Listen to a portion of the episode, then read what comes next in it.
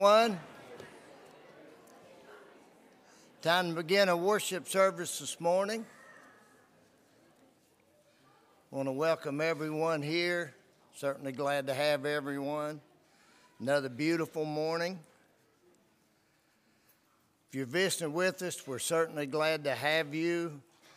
And we ask that you fill out the visitor card in front of you and just drop it in the collection plate or give it to someone else. And, and it's good to see Miranda and her little son Landon with us this morning. And I know Sandy's glad to have them. And anyone else visiting, if I don't see you, we're glad to have you with us.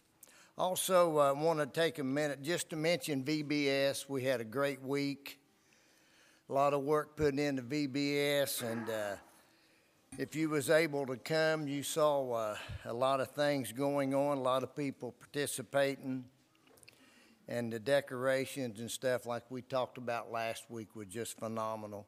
Also, we averaged, now this was Sunday, Monday, Tuesday, and Wednesday. I didn't have a count on Thursday. Uh, we averaged 41, uh, 141 through the week, which was up, I'm going to guess, over 15 plus over last year. So uh, we had a great week, and we appreciate all those who uh, participated in that. Also, I want to mention uh, the Peru trip that's coming up. They're leaving on Tuesday morning at 11 o'clock. And the count I got, Chris, 14, 14 will be leaving. And they're going to meet here at 11 a.m. Tuesday morning. If you'd like to come by, if you're free, and have prayer with them, uh, that would be a great idea.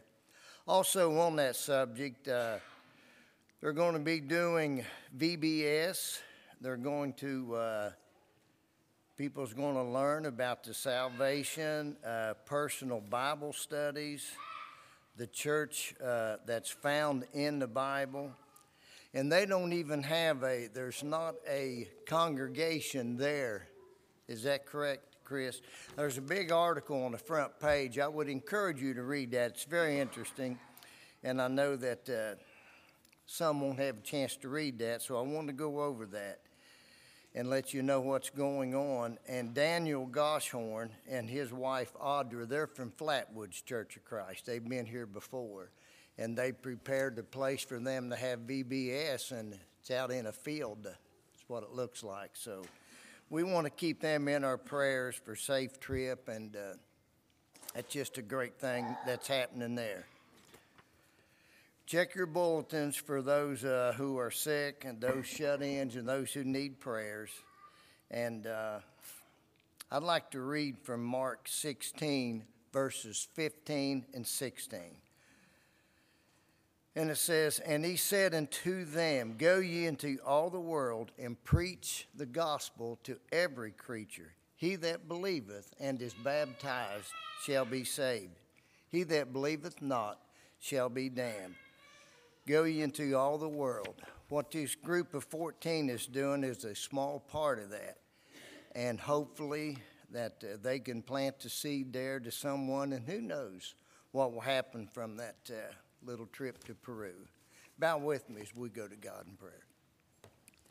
Father, we thank you for this day. Thankful for the time that uh, we're able to gather here with brothers and sisters in Christ, uh, like faith, Father, and worship you. And, and we pray that we always worship you in spirit and truth. And Father, we're mindful of those who are hurting, uh, those, Father, who are hurting spiritually and, and uh, need prayers, and, and we pray, Father, that, uh, that they may reach out to us and, and any of us, Father, that can help them. We, we just pray that we get that opportunity. And, and for those, Father, who are mentioned in our Bible classes and, and mentioned in our bulletins, there's uh, so many names there, Father, that, that we need to, uh, to remember. And, and Father, we just need to pray for those uh, every day of the week. And uh, Father, we know that uh, prayer is a very important part of our lives as Christians. And Father, we uh, pray for those uh, who are going to Peru. We pray, Father, uh,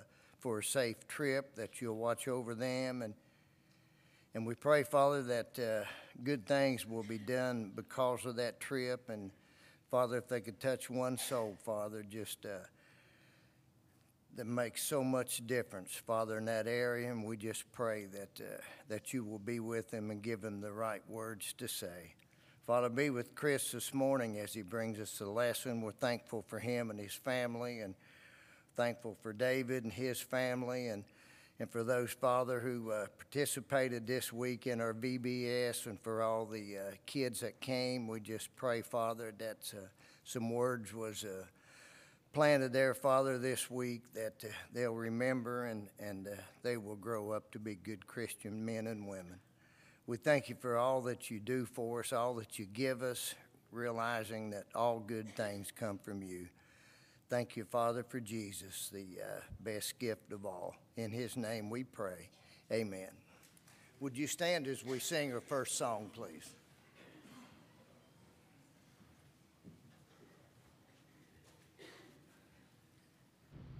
First song this morning How Great is Our God! How Great is Our God!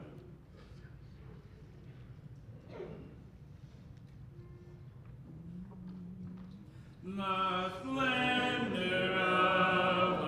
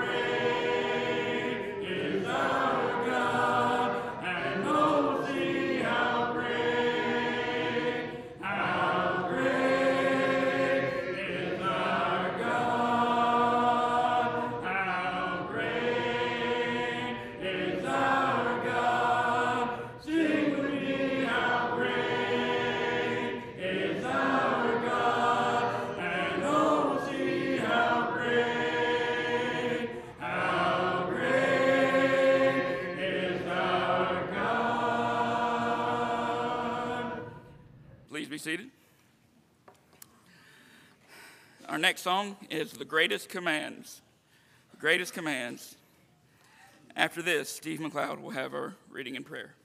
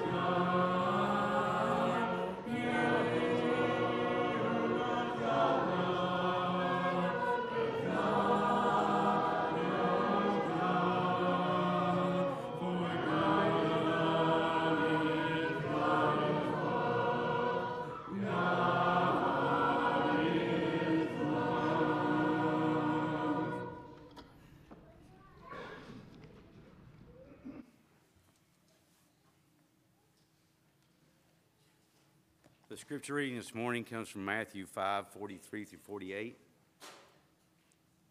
Ye have, he, ye have heard that it being said, Thou shalt love thy neighbor and hate thine enemy. But I say unto you, love your enemies, bless them that curse you, and do good to them that hate you. And pray for them which despitefully use you and persecute you, that ye may be the children of your Father which is in heaven. For he maketh the sun to rise on the evil and the good, and sendeth rain on the just and on the unjust. For if ye love them which love you, what reward do you ha- have ye? Do you not even the publicans do the same? And if you salute your brethren only, what do you more than others? Do not even the publicans so? Be ye therefore perfect, even as your Father which is in heaven is perfect. We pray with me, please. Dear Lord God in heaven, Father, we come before you this day. So very thankful, dear Heavenly Father, for the day you've given us. Dear Lord, indeed, hallowed be your name. Dear Lord, your kingdom come, your will be done on earth as it is in heaven. Dear Lord, we pray that you be with us, that you forgive us our sins, dear Heavenly Father, as we forgive those, sin, those that sin against us, dear Heavenly Father.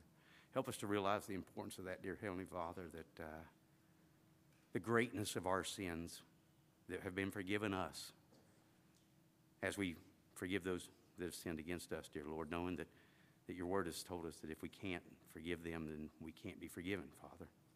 Help us, dear Heavenly Father, strengthen us. Teach us to love more, dear Heavenly Father. We pray that uh, we be perfect as you are perfect.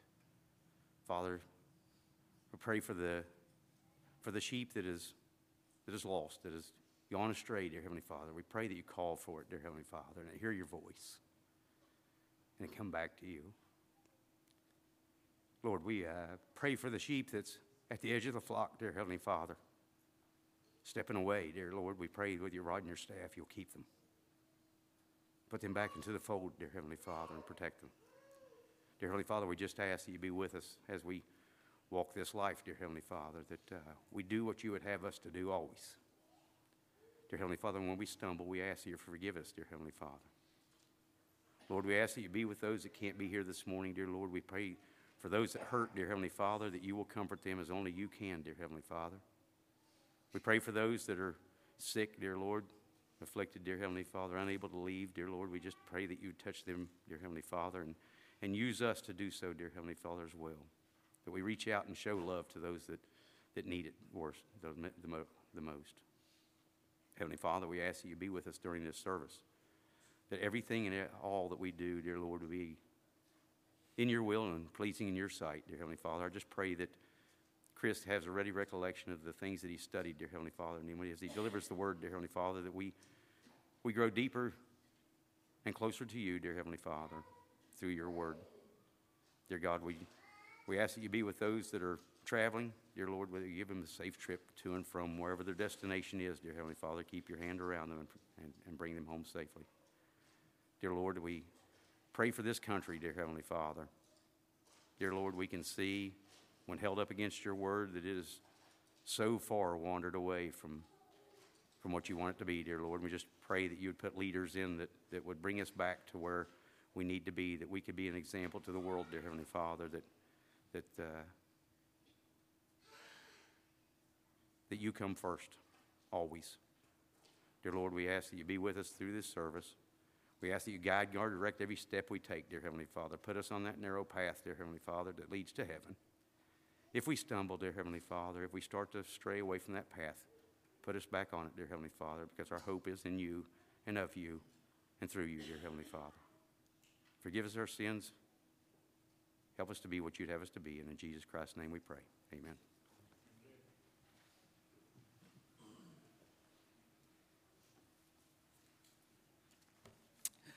Our next song this morning is Lamb of God, 950, Lamb of God.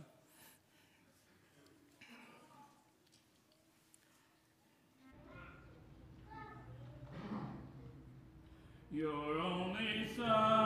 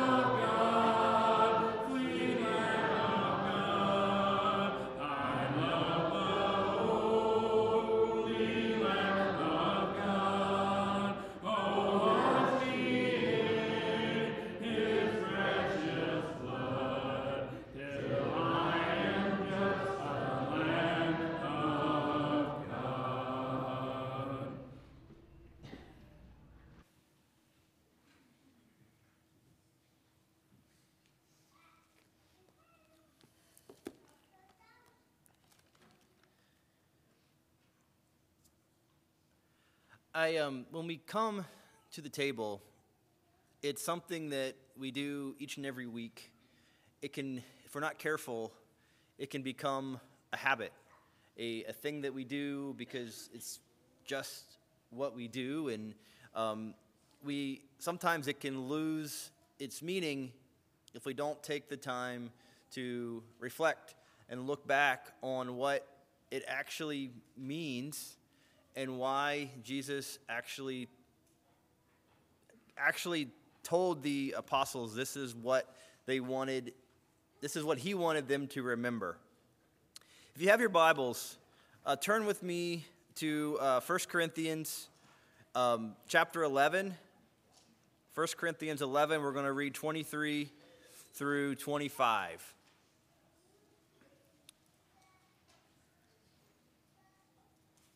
For I have received from the Lord what I also pass to you. The Lord Jesus, on the night he was betrayed, took bread, and when he had given thanks, he broke it and said, This is my body, which is for you. Do this in remembrance of me. The same way, after the supper, he took the cup, saying, This cup is the new covenant in my blood. Do this, and whenever you drink of it, in rem- whenever you drink it, in remembrance of me. So the the bread and the fruit of the vine are the two emblems that Jesus uses that he uh, wants to correlate with his memory. So let's start first with the bread.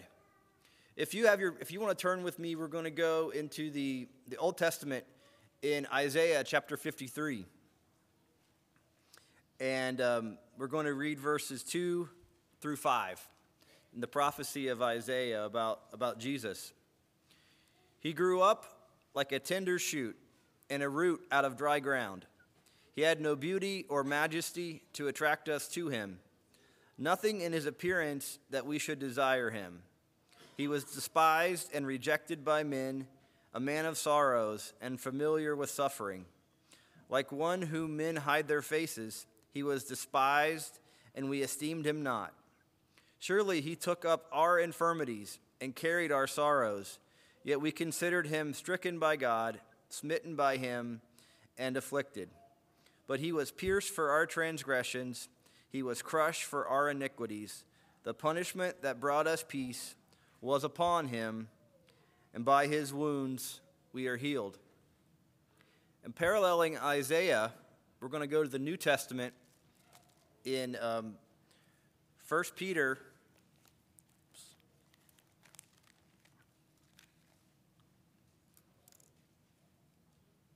Chapter 2, verses 24. 1 Peter chapter 2, 24. He himself bore our sins in his body on the tree, so that, that we might die to sin and live for righteousness. By his wounds you have been healed. Jesus sacrificed his body for you and for me. That through him bearing our sins, our iniquity, our shame, we have hope to have restoration and forgiveness of our sins.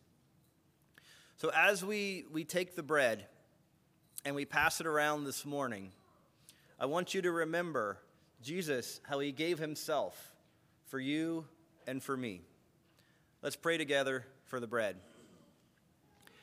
Our Heavenly Father, we're so thankful for Jesus, for his willingness to bear our burdens, to take on our shame, to carry our iniquities that we might be made whole not by our own self, but by the sacrifice that he made.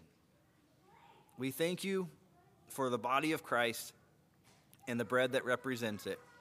In Jesus' name, amen.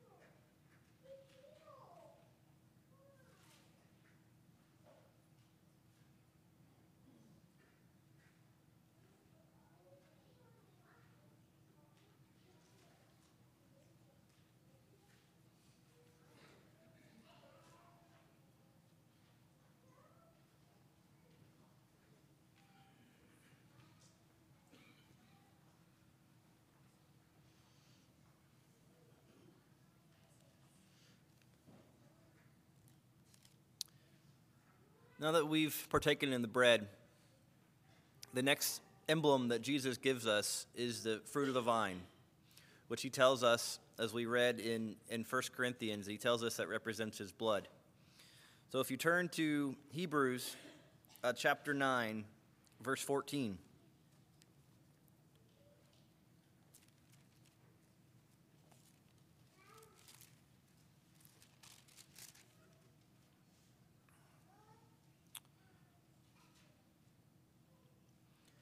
How much more then will the blood of Christ, who through the eternal Spirit offered himself unblemished to God, cleanse the consequences and acts that lead to death, so that we may serve the living God?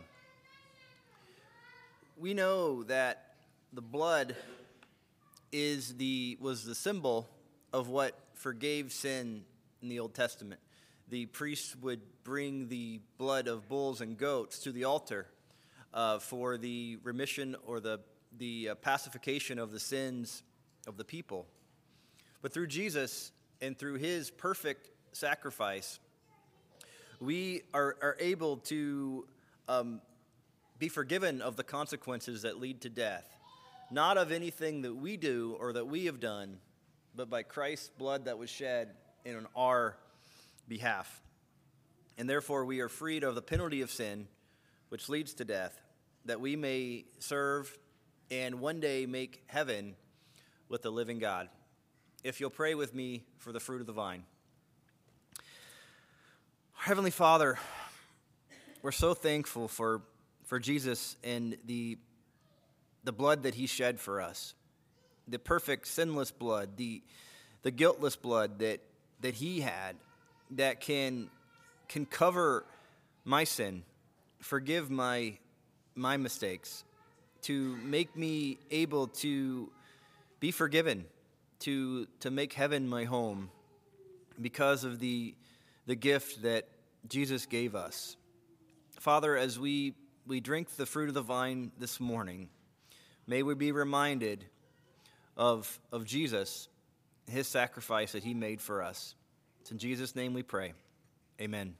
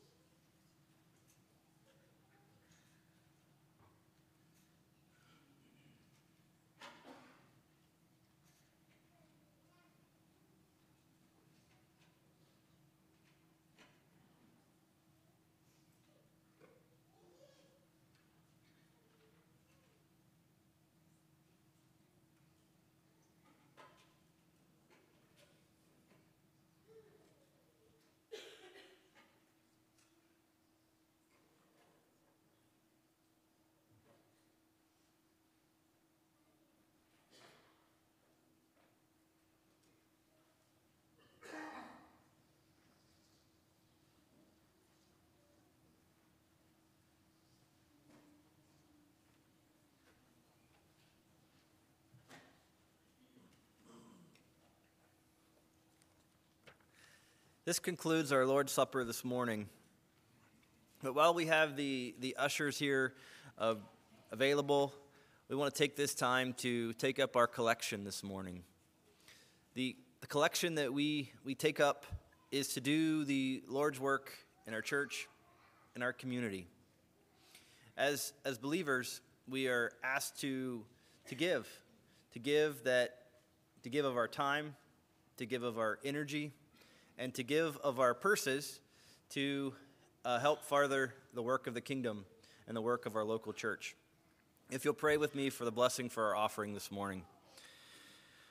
Father God, thank you so much that you give us the, the calling and the, the opportunity to work alongside um, one another to accomplish the spreading of the gospel the mission of the church that you gave us to, to go and to tell others.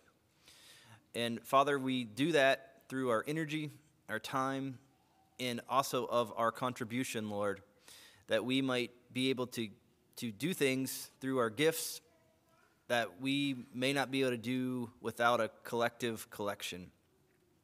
And Father, I ask that you take our contribution and that you give wisdom to the eldership as they designate how to best use it for your kingdom, so that the work that you have for our area, Father, may be done and done well. In Jesus' name we pray. Everyone said, Amen.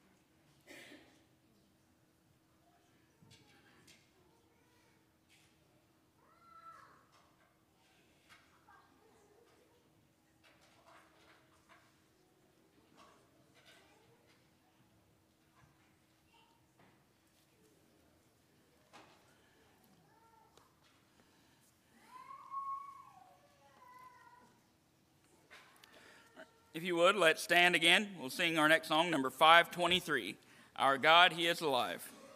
This time, the two to five year olds can dismiss to go to Bible hour. Uh, for the summer, it's just two to five, and the older will pick up later.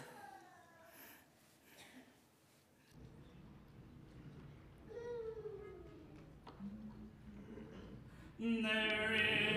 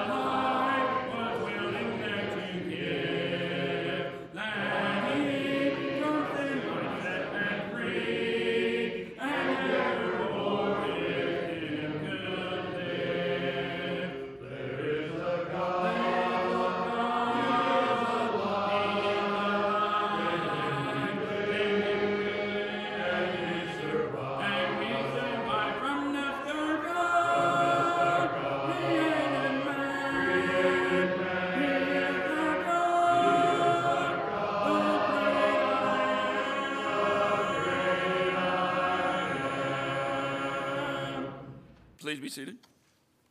Our song of invitation is What the Lord Has Done in Me. Chris.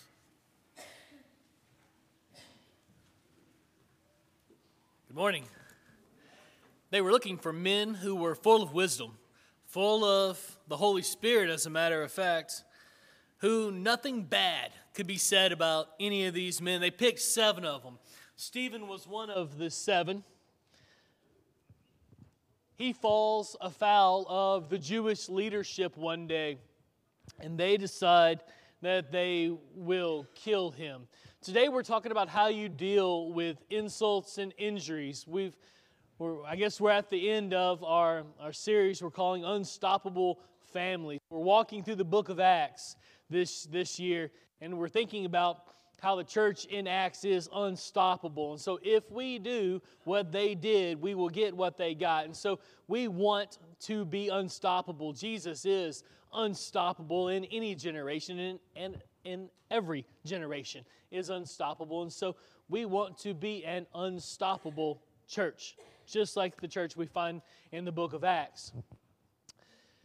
Throughout this series, we've looked at families and what we can do as a family to be unstoppable and persevering through a variety of different things. We've been looking through the Psalms, and we're going to continue that today. So if you've got your Bibles open, flip them open to Psalm chapter 43. That's where we're going to spend our time this morning. Psalm chapter 43, as we think about what it means to persevere through insults and injury.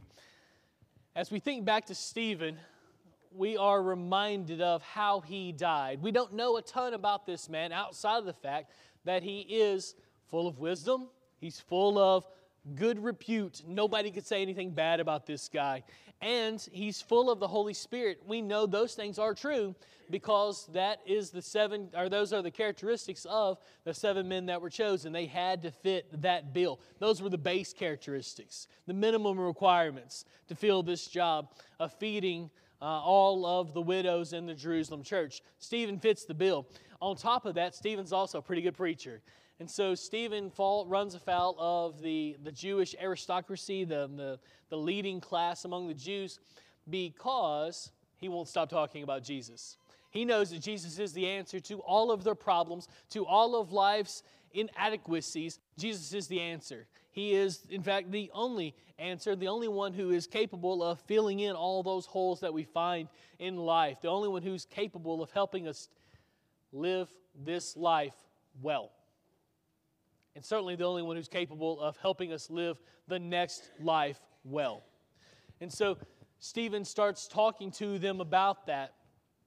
And some Jews from outside of Jerusalem come in contact with him first, and, and he makes them mad because they can't refute what he says from the scriptures. He's right. And they seem to know it, they just don't like it. Um, and so here's this man, good man, right? He is a good, godly man. And they start throwing, at first, metaphorical, proverbial stones at him, right? They don't like what he's teaching. They don't like the God that he's following, the God that he is teaching about. They don't like him. And so they are going to throw obstacles in his path to make it hard for him to continue doing what he's doing. He doesn't care. Stephen continues teaching, and it looks like maybe he even ramped up that teaching a little bit, becomes more focused, more loud, more intent on teaching the truth. And so, eventually, one day, they pay people to say that he has blasphemed against Moses and God. He hasn't. In fact, Stephen's been teaching them what the Old Testament has been saying about God all along. He says, You remember those Old Testament prophecies? The prophecies that we had since that we've been knowing since we were little? Those prophecies were about Jesus. They were talking about his coming, and we just we missed it. But now we can come to him. This is excellent news. Everyone needs to hear this news, right? They needed to hear it too, but they didn't want to hear it. And so they paid off these guys to lie about Stephen because that's the only way that you could accuse this good man of any wrongdoing. You had to lie about him. And so they do. They pay these men to lie about him, and they end up stoning him. He would have been in a pit much like this one. And they would have taken the rocks and they would have thrown at him until they thought he was dead, and then they would have thrown a few more. As he is dying, do you remember what he does? He has this incredible scene here, and I, I don't, I don't think I would have reacted the same way. You think about your own life and think about whether you would have reacted the same way or not. But as these, these men, his, his brothers and his cousins and his friends, are throwing rocks at him in an effort to kill him, Stephen looks up to heaven and says, Father, forgive them. Good, good man, right? Just, just the, the, the, the best godly man. He reacts to their insults and his injuries in the most righteous fashion possible. He reacts exactly the way the Bible says that we should all react. He's not the only one throughout history, of course, that's reacted like this. Uh, there's a guy named Dirk Willems. He is rebaptized. He lives in the 1500s, uh, and he has come to the realization that his baptism in the, at, at, the beginning of his life, when he was an infant, the Catholic Church poured some water over his head, and they said that he was baptized, but he's been reading scriptures and he can't find that type of baptism in scriptures. In fact, the type of baptism that he finds, the only type that he can find in scripture, the only type that's found in scripture is complete immersion for the purpose of the forgiveness of your sins. And so he has come to the realization that that needs to be the type of baptism that he needs to be a part of. He needs to be rebaptized. We know these guys as Anabaptists. Anna meaning again or re. And so they've been rebaptized. It's originally really their, their original baptism. But because of his stance, the state hates him. Because of his theological stance, it's a little bit of a, a different thing for us, right? Because most places in our country, the theological stance you take, the state doesn't indict you. They certainly wouldn't uh, be able to put you on trial for that theological stance, but that's true in his day. And the theological stance that he has taken of complete immersion for the purpose of forgiveness of sins has landed him in prison. He's on death row. They're going to kill him. He knows this, of course. And so he fashions a rope out of rags. He's tied several rags together and he has lowered himself out of an upper story window. And he is running through the wintry wonderland that is his home country. He crosses a frozen lake. He looks back and there's a guard chasing him. Several guards, but one is closer than the others and as Dirk Willems crosses that frozen lake, he makes it through just fine, but he hears, instead of the, art, the guard's angry yells, now they're frightened. The guard is terrified. Dirk looks back and he notices that the ice has fallen through. The guard is dying. He's going, he can't get out of the icy water and he needs help, and the other guards are too far away. So, Dirk, you know what he does? He has a moment of decision here. Will I help this man who will kill me. That's what Jesus would have me do, right? To turn around and help this man who would injure and insult me. Will I help him or will I continue on in my freedom? Because if I turn around, they're going to catch me. If I let him die, I might get away. You know what he does? He turns around and he helps the man. He pulls him out of the frozen lake and he is, again, recaptured. And the guard pleads for leniency for Dirk, Dirk Willems, but no leniency is given. He dies burned at the stake because of his theological beliefs. Another good man who has dealt with insult and injury in a way that honors God. Marshall Keeble is another man just like that.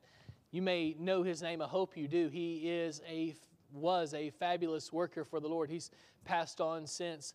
uh, but he lived in an era in our country where insult and injury towards African Americans was the commonplace, normal thing to our detriment and to our shame. This man preaches the gospel for decades in incredible fashion, bringing thousands to the Lord. Some scholars uh, that study Keeble's life say that he baptized upwards of 40,000 people. I can't even wrap my mind around that number 40,000. The work that this man did for the Lord is incredible. He's had biographies written on, on him, and you should read them. He is and was incredible. One day, when he's preaching the gospel, some members of the KKK clan come and they sit on the front row in an effort, no doubt, to intimidate Brother Keeble. And you know what he does?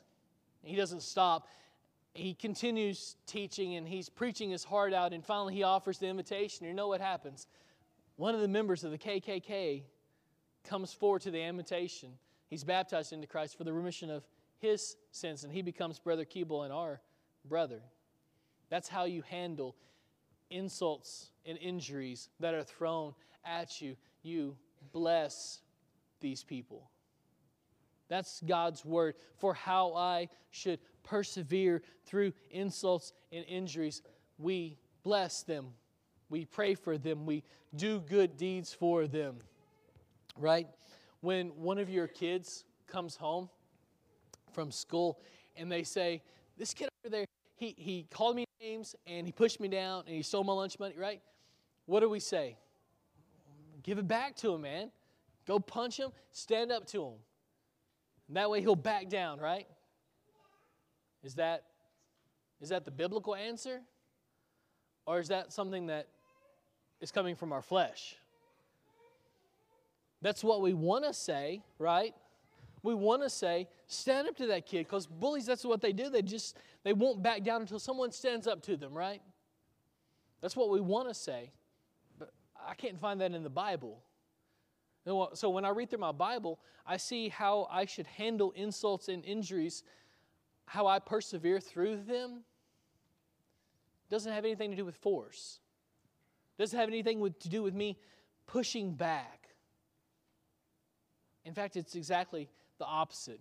Let me take you to Psalm 43. I think it's helpful for us. We've been going through the Psalms in this series, and I hope it's been helpful for you. Psalm 42, we went through a couple of weeks ago. Psalm 43 um, is very much in the same vein as Psalm 42, possibly a companion psalm there, but I think it's helpful for us as we think through how we handle and how we teach our families to handle insults and injuries because our normal way to handle that, if someone pushes you, is what? You push back, right? If someone hurts you, you hurt them back, right? Even in the old law, you find uh, the eye for an eye and a tooth for a tooth fault, right? And so God's fine with you pushing back against your enemies, right? No, no.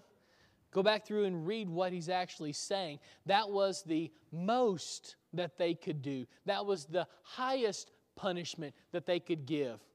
Stop and think about it for a second. If someone were to injure your eye intentionally, what would you want to do? I'm poking out both your eyes, right? Is that not right? You step on my foot, you break one of my feet. What am I going to do? I'm going to break one of your feet. I might break your nose too, right? Our flesh tells us to hurt that person who hurt us so significantly that they never hurt us again, right? That's what the flesh tells you. That's not what Scripture tells you. Scripture has a different take on it. And so when in the old law he says an eye for an eye and a tooth for a tooth, he's relegating, he's um, stopping the further ramifications of that punishment. So if you were to knock out my eye, I don't get to knock out both of your eyes. I can the most I can do is take one of your eyes. The most I can do is take one of your teeth. Psalm 43, I think, helps us. When we are insulted and when we're injured by those around us, because that happens because we're humans and we live in a place where that's possible. And so it will happen. Insults and injuries happen. And so we have to learn how to deal with them. And it would be nice, it would be ideal, it would be the righteous thing to do to figure out how to deal with these things in a way that honors God in a biblical way. And so Psalm 43 helps us. In verse 1, he says, Vindicate me, O God, and defend my cause against any uh, against an ungodly people. From the deceitful and unjust man, deliver me. What, what's he crying out for here? Judge me. Look at me. Judge me. Judge between me. I'm right. I'm innocent, much like Stephen, much like Dirk Willems, much like Marshall Keeble. The psalmist says, The things that have been held against me, the, the taunts that are being hurled against me, I'm innocent of those things. I didn't do them. And so he's pleading with God to look at his case as a trial lawyer would look at a case and say, Well, this man's obviously innocent. That's what the man's pleading for. Look at me, look at my case, judge between me and my adversary. See that I'm in the right. The thing that we can take from this that helps us as we endure insult and injury is you need to take these things to the Lord. So often we take them to other places. We take them to our friends and, and we'll gossip, right? Or we'll take them to ourselves and we beat ourselves up about them or we become angry about them. We take these insults and injuries to the wrong place all the time. The place we need to take them to is to the Lord. He's the one that can handle these things, and we can't handle them. We, we can't do this on our own.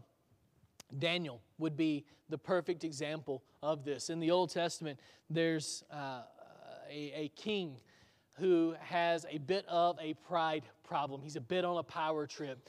Uh, and so some of his officers, some of the higher ups in his kingdom, come to this king and they say, um, We've got a great idea. How about you make it so that anyone who prays to any, any, anything, anybody, any, anything other than you for the next month, they deserve death? And because of this king's pride problem, he says, That's a wonderful idea. What he doesn't know is that they're angling at his buddy Daniel. Daniel is in second in charge of all of Babylon by this point, and these guys are jealous of him. And so, as the king signs this decree that if anyone were to pray to anyone other than him over the next month, Daniel gets word of it, of course, as next highest ranking official, this document passes his desk. Do you know what he does? He does the most amazing and impressive and righteous thing. When this insult and injury is hurled at him, you know what he does? He sees the document and he goes back to his room and he prays just like he has every day for the last 70 years. He took this insult and injury to the Lord any other place we take it is not appropriate. We take these things to the Lord. Check out, check out the next verse Psalm 43, verse 2. God, this guy's so us. The psalmist is so us, right? For you are the God in whom I take refuge. Why have you rejected me? I trusted you. Why did you reject me? Why do I go about mourning because of the oppression of the enemy? You, you've been in this situation, right? What's, what's interesting and what's insightful here about this guy is if he didn't believe in God, he wouldn't have written this psalm.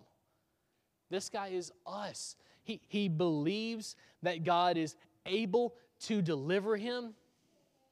He believes in the strength and the power and providence, and he believes God is able to deliver him. He's just a little concerned that it hasn't happened in his own time frame. You ever feel that? Yeah, we feel that all the time, right? When people insult us and injure us, what do you want? Oh, I want this rectified right now. This needs to be happening right now. This needs to stop right now. I'm innocent. Why haven't you, Lord, taken care of this? Why haven't you shut their mouth? Why haven't you vindicated me? among all of my friends and among the people around me. This guy, this he's us. What we've talked about in the past, we need to talk about here too. This guy feels this way, feels betrayed by God, but is that reality? No. It's, it's the way he feels, and you can and should talk to God about that. That's why Psalms are here, so you can talk to God, so that you know that it's okay to talk to God like this. Stay with Him, just like this guy stays with Him. I believe that you are the God in whom I take refuge. You're the one who I run to in time of trouble. You're a strong tower. You're a fortress, a mighty fortress. You're the only one who can save me, the only one who can vindicate me. I believe that, but sometimes I don't feel that. And when people hurl insults and injuries at us, we don't feel that, right? It doesn't make that reality. It means that's how we feel. We, we need to acknowledge the distinction there between reality and, and feelings. Our feelings often lead us astray. They're fickle things. You can be happy today and sad tomorrow. So they're fickle. Psalm chapter 43, 3 and 4, he says, Send out your light and your truth. Let them lead me. Let them bring me to your holy hill and to your dwelling. Often I let my light and my truth lead me, right? What I think is right. That's what I do. The psalmist says that's not good enough. Often my light and my truth lead me in the exact opposite direction that I need to be going. They lead me in error. He says that's not good. So I want your light and your truth, oh God, to lead me. I don't always make the right decisions, even if I've got all of the details. I need God's light and His truth when people are insulting and injuring me. Those are what I need to lead me. This means that I need to spend even more time in prayer, even more time in Bible study. When the moments when you don't feel like praying are the exact moments when you need to be down on your knees more than at other times. The exact moments when you don't feel like studying, when you feel like He's betrayed you, those are the exact moments when you need to pour yourself into study. 43 5, he says, Why are you cast down, O my soul? And why are you in turmoil within me? Hope in God, for I shall again praise Him, my salvation and my God. You need to underline hope in this passage. Psalm 43 5, underline hope. Because hope here is what all of this is hinging on. This whole reaction or how we deal with insults and injuries, hope is the linchpin. It's what makes it all make sense.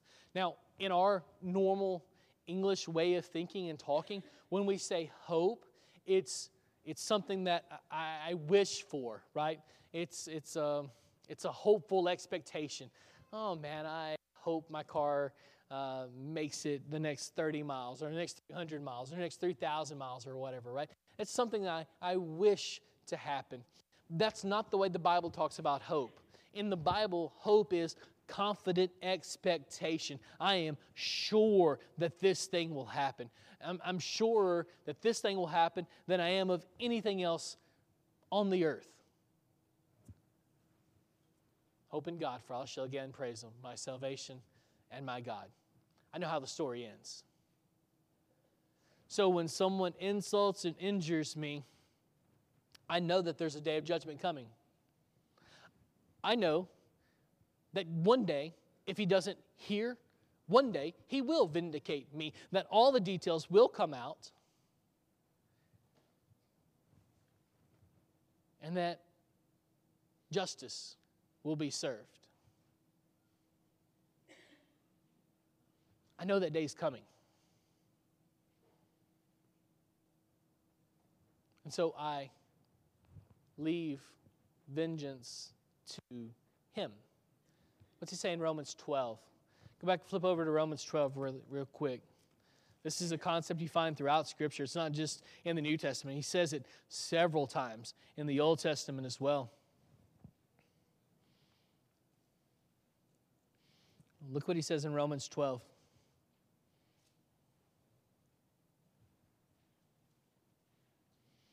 Verses 19 and, and 21. Beloved, never avenge yourselves, but leave it to the wrath of God. For it's written, Vengeance is mine, I will repay, says the Lord. To the contrary, if your enemy is hungry, feed him. If he's thirsty, give him something to drink. For by so doing, you will heap burning coals on his head. Do not be overcome by evil, but overcome evil with good. And so, when people hurl insults and injuries at a Christian, how do we react? We bless them, we do good things for them, we pray for them. That's what Stephen did, right? That's the word consistently from Scripture.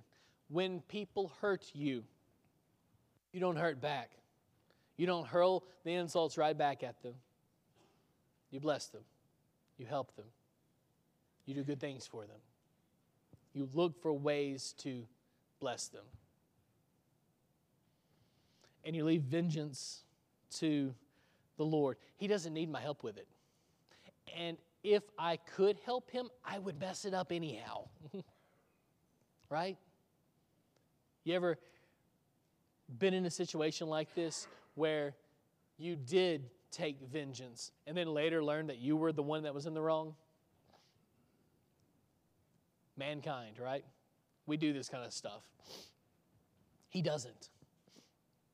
He, he works with all the details, and when justice is meted out, it will be perfect justice, perfectly meted out. And so I'll wait for that. Against the ones who insult and injure us, we wait for that. And in the meantime, in the waiting period, we act like Stephen. We pray for those who hurt us. We bless those who injure us. And we work for their good.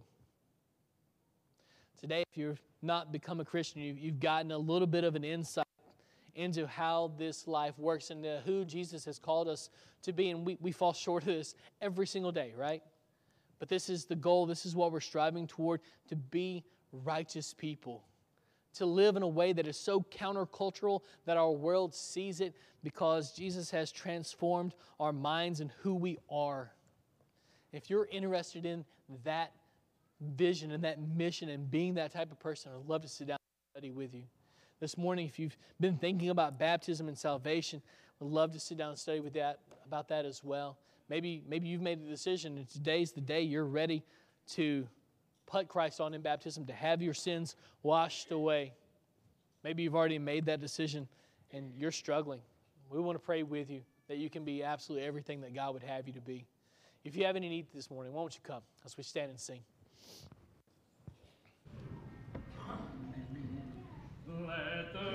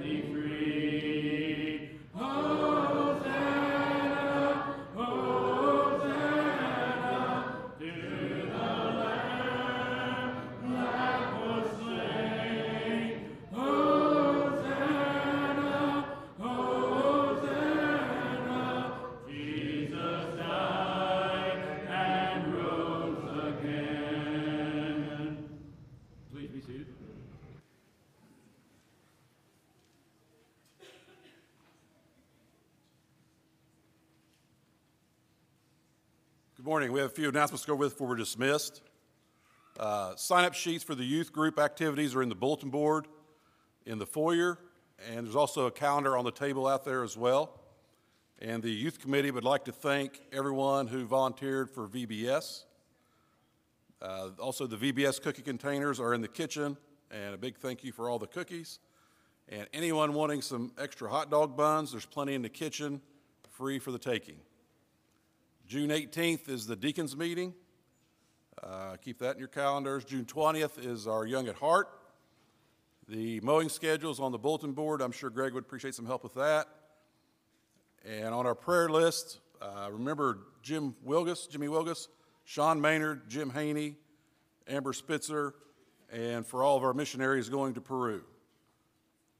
Uh, if there's no other announcements, Dwight's got an announcement, and then we will have a closing song and a closing word of prayer. Know we've been pretty busy lately uh, with Bible school and planning for the uh, trip to Peru and all, but we had about a month ago or sometime last month, we planned a, a uh, activity for the youth over at the senior center to get our youth involved with our area senior center. And there's already been some activities. The Beta Club from Fairland was over there last month for the uh, prom, the seniors prom, and they, they helped quite a bit. And we did have one young man, I, I don't think he's here, but I won't point him out, that was there helping also. Um, but anyway, I hope, hope you guys are not hearing this for the first time, but we're supposed to be there tomorrow. So is this news to all of our youth group? Probably. We, we were trying to, trying to uh, get it planned, and uh, it just didn't get announced until now. So is there, any of our youth group can go tomorrow, you think, to the senior center between 10, 10:30, and 1? Do we have any? If, I might have to, if, if we don't have anybody that can go, we might have to reschedule this, uh, because like I said, our Bible school, and Chris can help me out too, our Bible school, we've been pretty busy, and we didn't get this announced, right? So, um, so I, I guess it's something we can plan for the future then, if we can't do it tomorrow. But I, what we were wanting to do is have the youth come over and help them with their iPhones and their iPads and different activities that we could do with some of the uh, people at the senior center. There's some seniors here at Proctor's Landing that you can tell they're just uh, they're lonely, and they would they you know it would be great if if some of our youth could get maybe their birth dates or their addresses and send them cards, you know, special occasions like that too. So that's anybody have any questions? Did it make sense what I'm saying? Okay.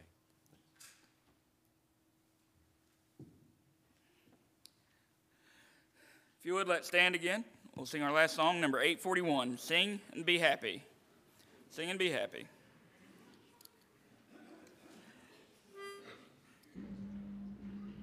If the skies above